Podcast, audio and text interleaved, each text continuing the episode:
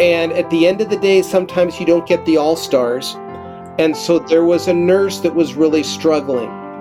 And before he would have yelled, but he stepped back from the field and said to her, all he could see was his eyes capped. She, he said, I know this is difficult. It's hard on me and it's hard on you, but we'll get we'll get through this. And he just he leaned forward at the table with me and said, "Karl, you wouldn't believe it. You you could see her eyes relax, and Karl, she actually sped up after that." Welcome to Medical Money Matters, the podcast where you can find experts, answers, and resources so that you can achieve mastery over the financial and business aspects of your practice. Hello, everyone. Welcome to Medical Money Matters. With me today is Karl Pister, who is a longtime healthcare executive coach who works with healthcare leaders and physicians in the community, both on talent development and also at times when professionals need a little bit of a helping hand. So, Karl, welcome. Thanks for being here today. Thank you so much. Delighted to be with you. All right. Well, I am so fascinated by the whole notion of an executive coach, and I would love to hear how you talk about why a physician leader might want to engage a coach. Atul Gawande wrote a marvelous article back in 2011 um, in the New Yorker magazine, and he, the title is Why I Use a Coach. And he notes that most high achievers, be it music, be it athletics, use a coach, not necessarily to do basic skill development, but skill development at a higher level. Mm-hmm. He talks about himself using a coach to help his surgical style, uh, observing him in the OR. And so, anytime that a leader is wanting to get better, it's usually good to have someone by the side helping him or her see those things that probably are missed because we rarely see ourselves accurately. Yeah, that's wonderful. I love Atul Gawande's work, and I know in many of his works he references the work with his coach and um, how and I always had to smile because I consider him to be a professional at the top of his game, right? That's, uh, um, yeah, and very thoughtful with it too. And if I recall, at least one of the one of his books I read, and perhaps the use of the coach led to the checklist manifesto. Um, but uh, his um, description of it and the fact that he had measurably better outcomes after using the coach including, including having his like infection rates mm-hmm. go down and all of that. Um, again, that was uh, I, I, thought a great example of um, humility in a leader as well.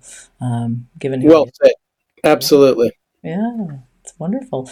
Well, thinking a little bit about humility brings me to this notion of emotional intelligence, and you talk about that on your website. So I would love to hear you reflect on how you see emotional intelligence and its impact on a leader.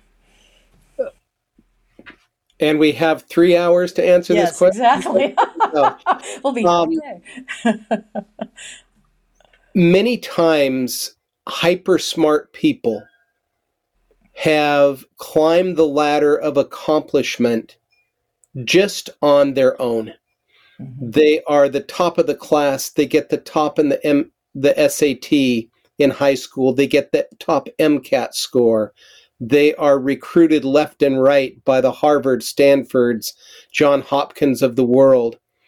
And then they hit a level where they're no longer an individual performer. Mm-hmm.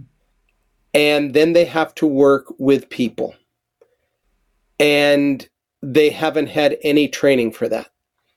Yeah. Uh, in fact, because they're so smart, many times they've been given the get out of jail free card by, well, Jane is, yeah, Jane's a little awkward, but you know, she is so smart. Her math scores are perfect. And Jane goes up the ladder, and then suddenly she's asked to be a section head of her surgery department. And I just, I recently had a case. Um, this woman is brilliant and she has no filter. Ah, And so sometimes when a brilliant person shares insights without a filter, um, people walk away not feeling enlightened, but feeling like they've been run over by a D9 Caterpillar tractor. yeah. And so, literally, emotional intelligence has some key platforms self awareness, awareness of others, uh, emotional reasoning, being able to manage in crisis, and being able to lead positively. hmm And any any exercise in the emotional intelligence arena needs to give the person a framework. So when they're in a setting that they don't feel like they're swimming in quicksand hmm but they can ask themselves some key questions. How am i presenting? Have i listened well have i connected with the person? Do i know the emotion underneath? Do i know the story underneath? Yeah. what might seem like a really harsh stand? When someone's done a great job do i take the time to acknowledge that even in a busy surgical environment? Hmm um, just small things. The platform I use has, under those six areas, has have seven reference points that a client can go to when they're stuck, and we can do that in the coaching, or they can do that on their own.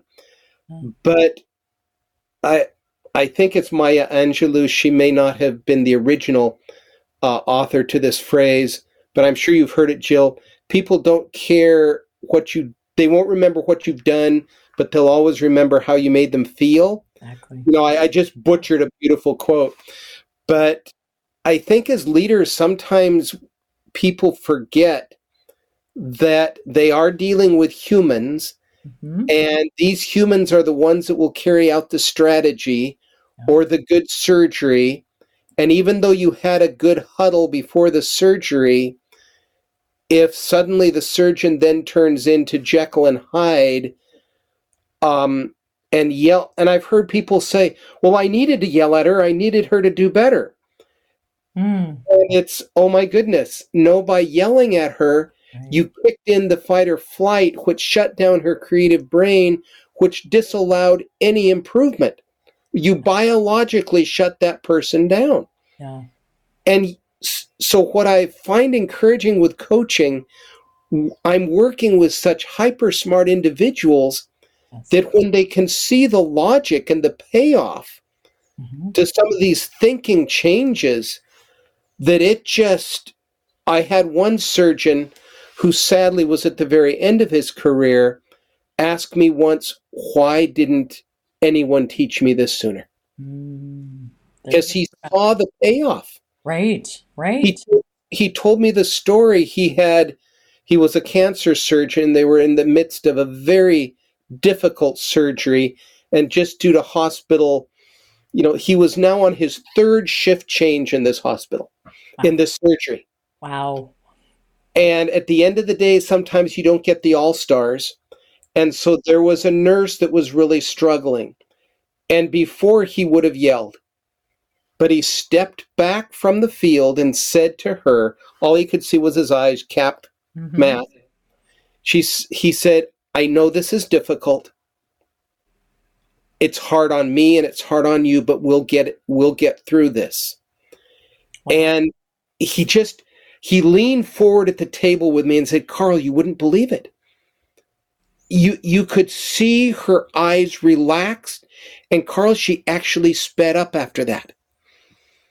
Wow. So Okay. story after story about Yeah. smart people learning it's just a new language. Mhm. They don't have to change because sometimes the physicians will say, well, because I work with a lot that are in their 50s and 60s, and they'll be telling me, well, I'm not going to change. I can't change. I am who I am.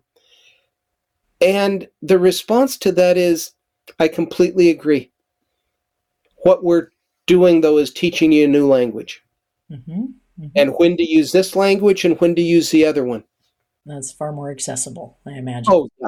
yeah. And you just can see their defensive level drop. Exactly like not yelling at the nurse in the OR. Yes. Yeah. yep. Oh wow! I, am sure. I'm sure there's a book that needs to be written from all the stories that you have from clients. You, uh... oh, and I think one aspect that would help coaching so much is if those that have benefited from coaching, because I've had I've done this when I could be assured that confidentiality and uh, the right procedures were in place.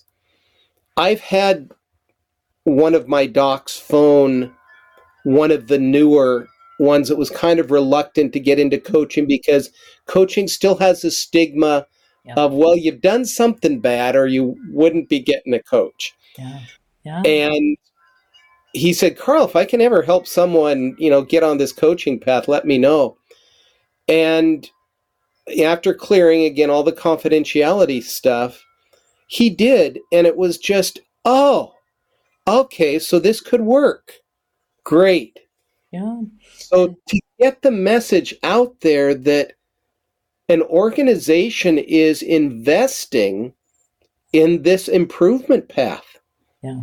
Yeah. As opposed to it's a, you know, recovery from something bad that you've done. Rather, yeah. it can be an investment in you as a leader going forward. Absolutely. Um, oh, that's wonderful. It's, um, it is, it is amazing to me that there is still, as you say, that stigma out there um, around a lot of things. And I've had a lot of conversations with physicians about, the shame culture that we still have in medical school. I keep asking the young medical students when I meet them, or you know, have have we have we done some work to reduce that a little bit? But there's this: you need you need to have the knowledge, and you need to be at the top of your class. And yep. um, yeah, Absolutely. that's uh, I think there's there's still work to do um, mm-hmm. to have people coming up in a place where it's it's not only okay, but it's encouraged um, to improve your performance, and however you do that. You know, Absolutely. Um, but your your comment earlier about the many of the people who are successful coming up as as an individual producer is a great one, um, and that leads me to a question around um, when you first meet with a clinician who has been successful as that individual producer and now is then being asked to lead something and is finding it challenging what are some of the ways in which you work with those folks? Most highly successful people have arrived at that level because they're known as doers. Mm-hmm. Give it to Jane, Jane will always get it done. Give it to John, he's amazing. Guys, he just works 24 7. It's great. And so they're still in their what have I done today? I've got to check off the box. And when they're introduced to the simple concept, and I've just got a chuckle of listening. And it's it's almost okay, and after I listen, what? well, let's get listening down first and then I think most of the other answers will come. Hmm. And so, literally, one of the first skills that a physician that's moving into leadership has to do is be able to put the brakes on that hyper smart mind mm-hmm. in order to find out what the people around the table are thinking. I had a medical director, just a great guy. Um, superb physician, and he was an internist. And he said, Karl, the very things that make me a great doctor make me a lousy leader. Wow. Okay, that's because some insight. Yeah. He, he's coming in, he's running a clinical day. He has 35 visits that day on his schedule. A lot. Yeah. Yeah. yeah. He's running well, eight hours at 15 minutes each. Yep.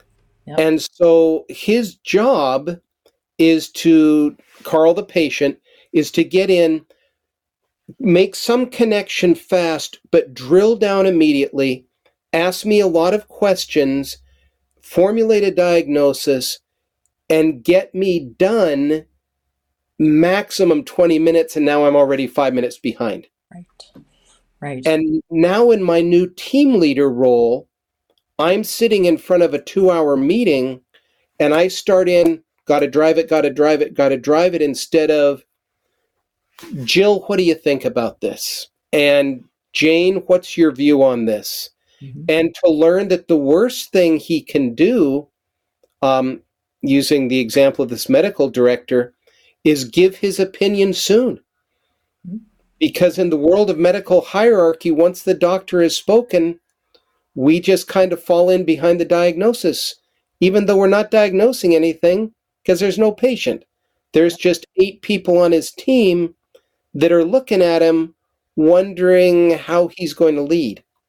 So, the very first thing, let's just spend a little time as you take over this team finding out where they want to go, finding out what each of them runs well off of, mm-hmm. because generally, and I may be throwing myself under the bus here, but I don't think I'm unique. When I sit down with Jill and with Dr. Wright, it is my thinking that generally we're all on the same page. We're about the same age, yeah. we're about the same experience. So what Karl's thinking probably is what Jill's thinking. Yeah. You know, it's not that far off. And Dr. Wright, known him for nearly 20 years. I know him well. Probably and what a fatal assumption. yes. Because we might agree on X, but we're talking about Y. Mm-hmm. Mm-hmm. And yet, all as it takes is Karl, the new leader, to say, you know, I'm new in this chair. And I'd love to know, Jill, what are your thoughts on X? Mm-hmm. And then take really good notes. Steve Covey talked about this 40 years ago in um, Seven Habits of Highly Successful People. Seek first to understand, then be understood. Yeah, yeah. So, Brilliant. yeah. and and and funny because we all knew it 40 years ago, right? And how, how often do we take good advice? There's a and I think in the simplicity, we sometimes trip ourselves up. As a good leader, I must be doing. Yeah, there's lots of must be's. Mm-hmm. But unless my team knows I listen to them, Yep. yep. Andy Stanley's a real famous podcaster, and he has a great phrase: "Those that choose not to listen will soon find themselves surrounded by people who have nothing to say."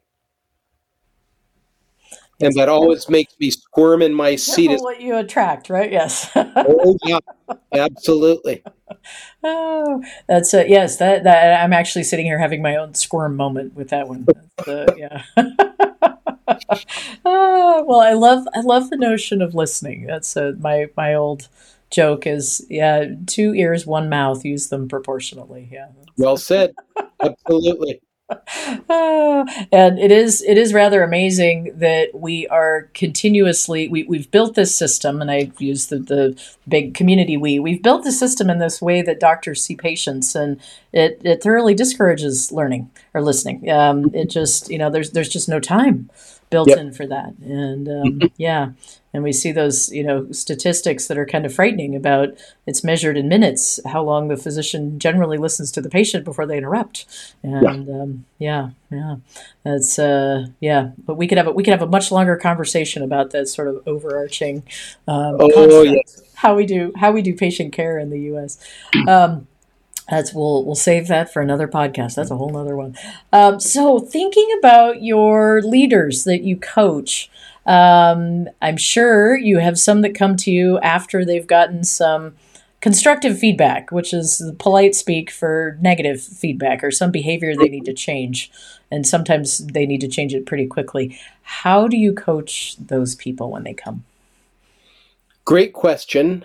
Um, our research would indicate, and Gallup has done phenomenal research on this for decades, and they've come up w- with what is called, you've probably heard about this, the Strength Finder model. Mm-hmm. mm-hmm. Um, we have found that it is best to deal with constructive feedback, i.e., you're messing this up, but we'll put in a euphemism for constructive. Exactly. So, doctor, you really need to get this better and so she comes to me with the with the feedback. Um, even the smartest of people can get beat down pretty fast.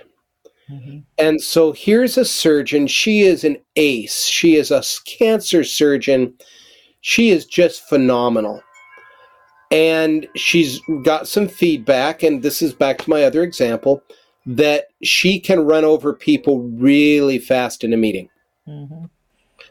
And this really upset her because she thought she was just being straightforward.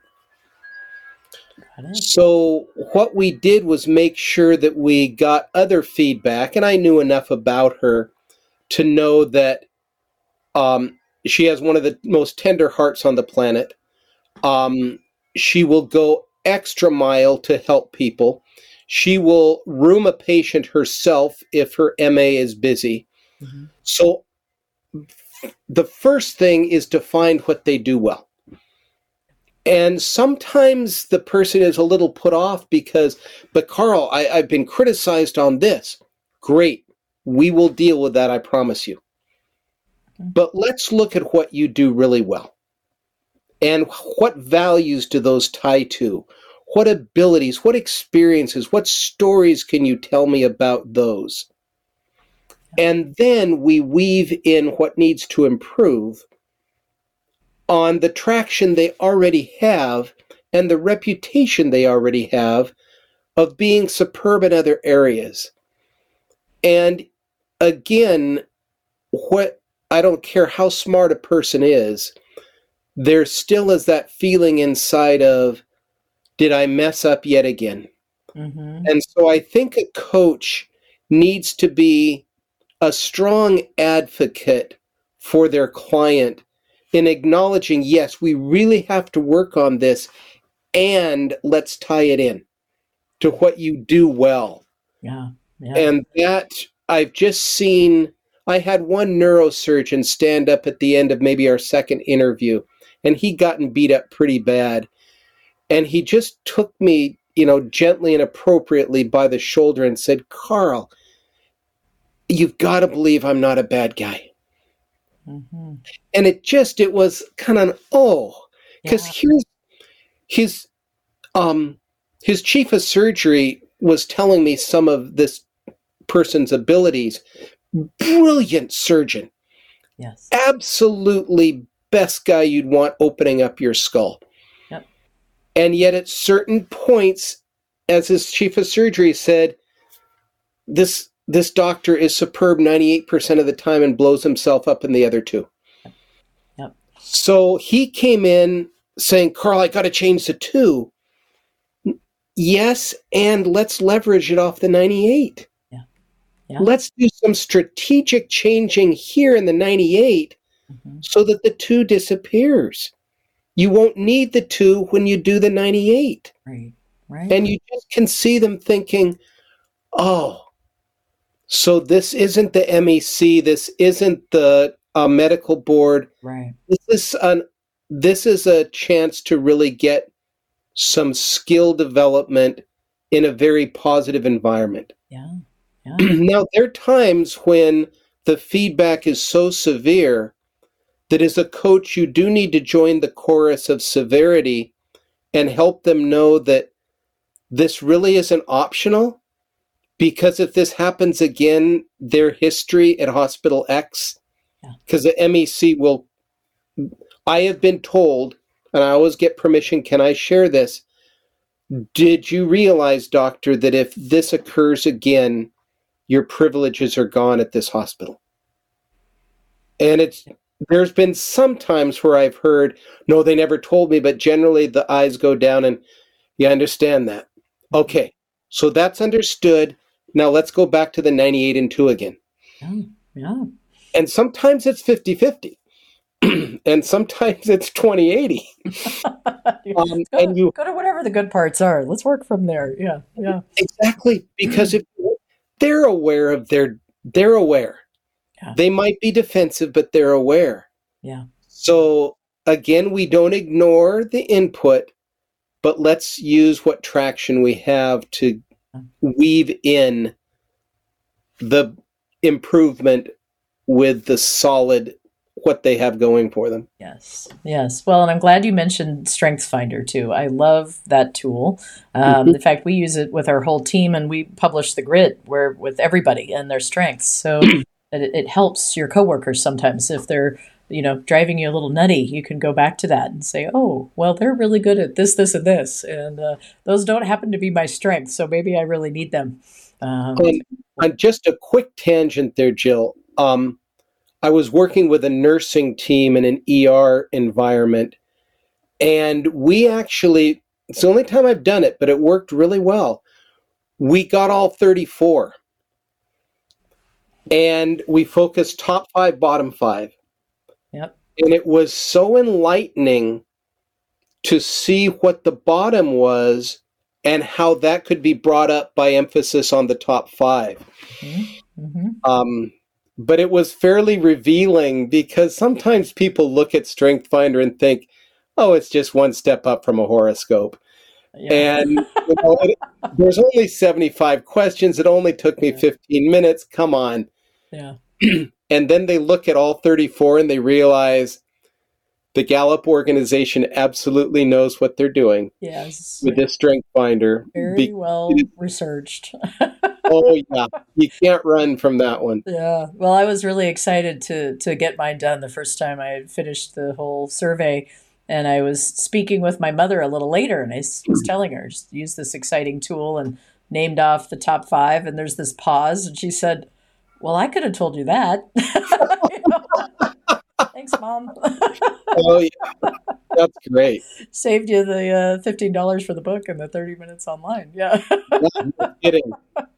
oh, but we we've actually actually just used Strengths Finder recently with a couple of senior physicians who'd been in practice together for more than 20 years um, inside of a larger group. And they had been really instrumental, the two of them, in building this group. And they had come to complete conflict over something that occurred in one of their board meetings. And the administrator called and I said, "Great, we can come in and start having some conversation." And that was one of the things we did was to give each of them strengths finders and then ask them to share their strengths with each other. Yeah. And um, that was a very nice way to, you know, begin. Great idea. Bridges, yeah, yeah, and really to start like like you do, start the conversation with what's working and where you have traction. Absolutely. Um, yeah, so um, I love I love that as a tool. And I, one of our earlier episodes, we went through several of them, and Strengths Finders one of my one of my favorites. And I hadn't prior to that engagement, I hadn't really thought to use it in a situation of high conflict, but it really did. It helped just reset the conversation, you know, and yep, remind absolutely. them of why they've been partners for so long and all, all the things that work. So yeah. Um, I was curious again, looking at your website one of the things that you offer in the community is a mastermind group. And I've mm-hmm. become more fascinated with that notion over the last few years. And I wonder if you could talk a little bit about the construct of that and why you would encourage leaders to have a mastermind group. Oh, love that question. Um, brief history on the mastermind. It was formulated originally, as I understand it, this comes from the writing of Napoleon Hill in his book, The mm-hmm. Law of Success. Yep. Uh, he was commissioned by Carnegie to talk to the top industrial minds of the last century. So we're probably looking at about 110 years ago. Mm-hmm. And Wrigley, as I understand it, was the one that adopted this, where he brought in great minds around him, contrarian minds and agreeable minds mm-hmm. that would help him think into problems. Fast forward this decades, and now, what we find, and a good colleague and I run these mastermind groups a couple of times a year, bringing people together, usually in groups of around 9 to 12, mm-hmm. and it's a confidential environment, and people can talk about any challenges they're having in the workplace and get and it, it's funny that the my co-facilitator Shandy Welch and myself, um, we always brainstorm. You know, what are we going to teach in case there's no issues brought up? and we've done this. I think we're in our fifth group now, mm-hmm. and we've never had to use our backup. Never actually had to use the material. I love that. Like, I ran one group at a hospital of nurse managers, and the goal was the nursing director wanted us to go through a book and wanted the mastermind to facilitate that. And so I went through and I had curriculum set up every two weeks, you know, a chapter to today. I, I was wired and ready to go. And at the end of six months, Jill, I think we were on chapter three. Great progress. oh, yeah.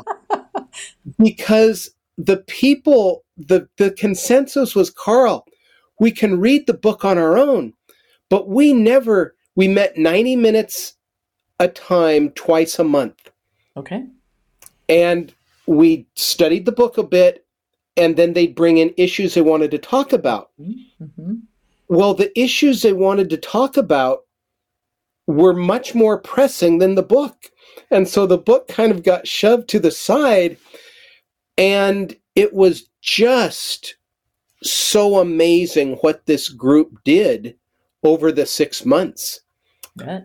Um, And I think the culmination was on one of our final meetings. We again we had our agenda ready to go, and one of the people came in late, and she was just ashen, and she had just come from the ER with a very very difficult situation. And I was a facilitator uh, leading the group, and to see them, I just stepped back. And to see that group pull around this woman and walk her through exactly what she needed to be walked through. And the confidence level of the, of the group was so high that there was no hedging on the seriousness. They read her like a book. And she the trust over the 6 months had grown to a degree that she could open up about the horror that she had just been through. And to see for those 90 minutes those team members come around this person and just walk her through a very traumatic event switching to another group uh, this was a very eclectic group. We had um, healthcare, we had industry, and we had a CEO in the mix. Mm-hmm. And he was the only CEO. and he ran North and South America for his European based operation. Okay. Multi hundred million dollars of budget. And the other members of the group were very smart, but nowhere near his executive level. Yep. and so I was a bit concerned about that, but this guy was a great learner. And mm-hmm. so on one of our meetings, he said, Karl, I don't want to preempt anything here, but I'm in a really tight situation. I fly to Europe tomorrow and I'd like some input. And I'm thinking, whew, he's meeting a billion dollar board and if I use the name, you'd instantly recognize the company, so I won't. Mm-hmm. But these are big players in industry. Yeah. And I'm thinking, whoo, okay. Um, so he brings it up, and for the next hour, this group completely set him up for success. Beautiful. Just because they listened, these were smart individuals. They did not have his level of CEO experience, but they had human experience. Mm-hmm. And they had person to person experience that he did not. Mm. And he came back on the next meeting and this is a guy he's ex-military he's he's rough and tumble yeah and with emotion in his voice, could not thank the group enough for a very successful meeting. It didn't go the way he thought it should, but it was successful. Wonderful. And he left with some new insights that were key for him. Mm-hmm. But he wouldn't have done it if it hadn't been for that group. Yeah. So, two examples, and we keep having repeat people come back. Mm-hmm. Um, mm-hmm. And you know, and we always ask, "Why'd you come back?" And it's the comment is, "I don't get this in any other place." Yep. Confidential, complete. You've got seven, eight, nine other experts mm-hmm. around the table that may not, in the CEO example, not at that level necessarily, mm-hmm. but with expert experience in other realms and I it just never fails. Yeah. Our only problem is our 4:30 stop time. We usually run from 3 to 4:30 and people are still talking and they've got to go to other places. Yeah. Yeah. I love mastermind. That's that's so great. That's the sign of a good party when people don't want to leave. That's, oh yeah. yeah. Yeah. Yeah. Oh, that's that's. I love the example. Thank you, both of the examples. I've been um, blessed to be involved in a group that wasn't set up as a mastermind group originally, but we've been meeting monthly for about ten years, and um, very stable membership. We're very selective. They're all um, leaders in healthcare adjacent businesses, and um, it's been beautiful and a huge contribution to my business and my career over the last 10 years. And um, I, I, continue to think about setting up others. And I just, I, am a little confronted, like, I'm not sure I'm going to be able to replicate the magic that I already have over there. Yeah. I, I, continue on, but uh, that group's actually becoming a professional, like a, a, not-for-profit association. Like it's getting really efficient. Good for you. That's ten awesome. years, but um, yes, and it's it that is a I, I, like to say it's a butcher, a baker, and a candlestick maker. There's an attorney and an accountant and an architect, and and and um, all people who are senior leaders with lots of great experience, like you described your group that. Uh, um, was working with your CEO in the mastermind, um, and they do. They come up with some very creative yes. thoughts that are just completely out of the box for me, but they they have different perspective, and it's so so valuable.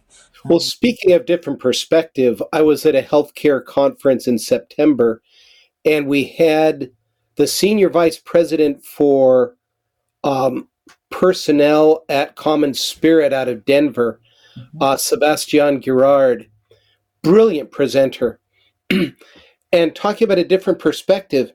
He talks talked about a program NASA has where they bring in high school seniors once a year to talk about their their most difficult situations. Here's a NASA engineer describing to a high school senior.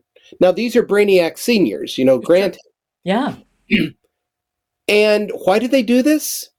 Because there's such a newness that some crazy ideas can come up. And his point was that they solve at least one of these problems every year. Because this butcher, baker, candlestick yeah. maker, high school senior yep. comes in with a, well, have you thought about this? Yes. Yeah. And, yeah. you know, here's this, I use the word probably too much, brainiac NASA engineer who's responsible for getting people to Mars and back saying, We'd never thought of that. Never thought of that. Yeah. So it's a myopia that sometimes we have in our professional silos. Yeah.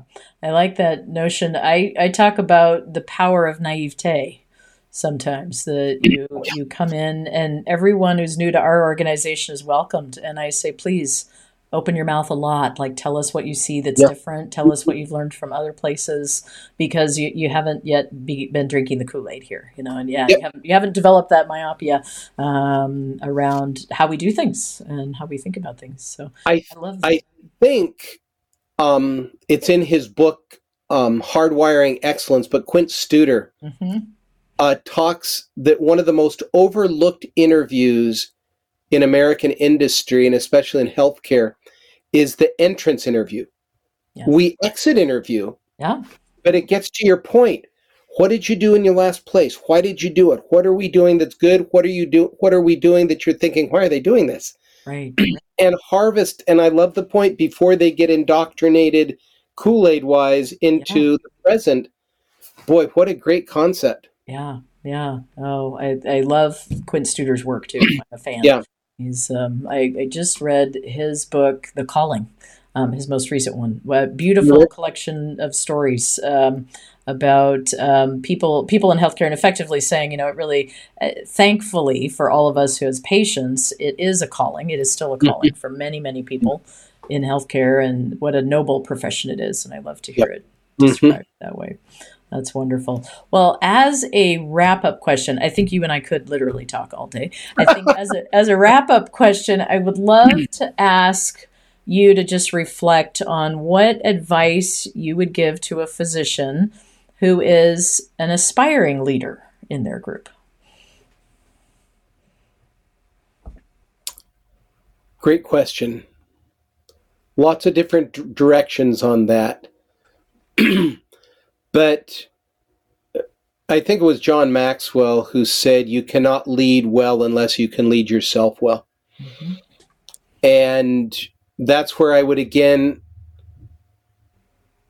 please, please take the time to take yourself apart a bit and see what makes you go. Yeah. What are your values? Maxwell asks, What makes you cry? What makes you laugh? What makes you dream? And you might think, Oh, please, could we cut the fluff? but those are three things. Yeah. Um, what do you get excited about? How do you come across with that? What are your values? Uh, because values are what drive thought, thought drives feelings, feelings drive behavior. So unless you know your hard drive, and a lot of people don't, um, Carl Jung had this great quote until you make the conscious unconscious. Let me flip that. Until you make the unconscious conscious, mm-hmm. it will direct your life and you will call it fate. So, uh, aspiring leader, you've spent 35, 40 years, 20 years of an adult life forming stories, forming na- narratives, forming opinions, all based on deeply held values. So, identifying those and knowing how those make you run. Yes. When do they make you upset? When do they make you angry? So, you have to know that. Yeah. And then to know human psychology enough to be able to listen well, get well versed in some of the classics on leadership. Um, one of my favorites is um, The Leadership Challenge by Posner and. Okay. It's required reading for upper level at Intel. Mm-hmm. They talk about the five basic areas of leadership. I would definitely get a copy of that book. Yeah. I would immerse myself in good leadership write, writings from McKinsey, from Harvard Business Review. Uh, make yourself a learning leader. Mm-hmm. You can't inspire people unless you're getting inspired yourself.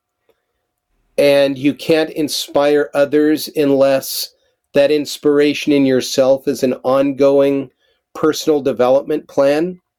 Mm-hmm. And that's where I think good coaching comes in or good mentoring. Yeah. If you're part of an organization that truly has people dedicated, set aside time every couple of weeks to pull you aside and say, Jill, how's it going?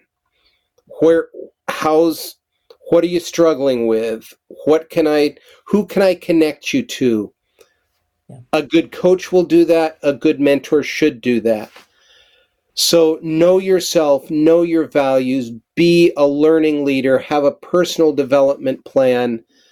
Um, and then, like we mentioned earlier, become a fanatic of listening. Uh, Lou Gerstner took over back in, I think it was 92. Uh, IBM was dying, and they brought in uh, Gerstner from RJR Reynolds.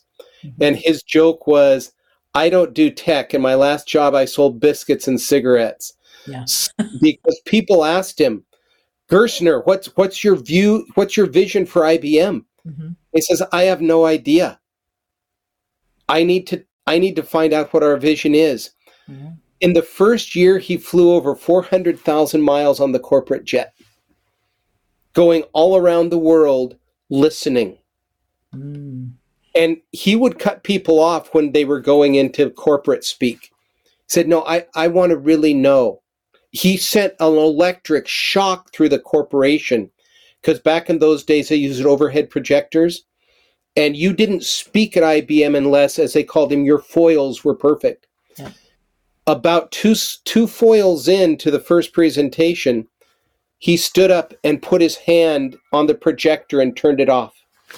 And he said, I want to hear what you're thinking.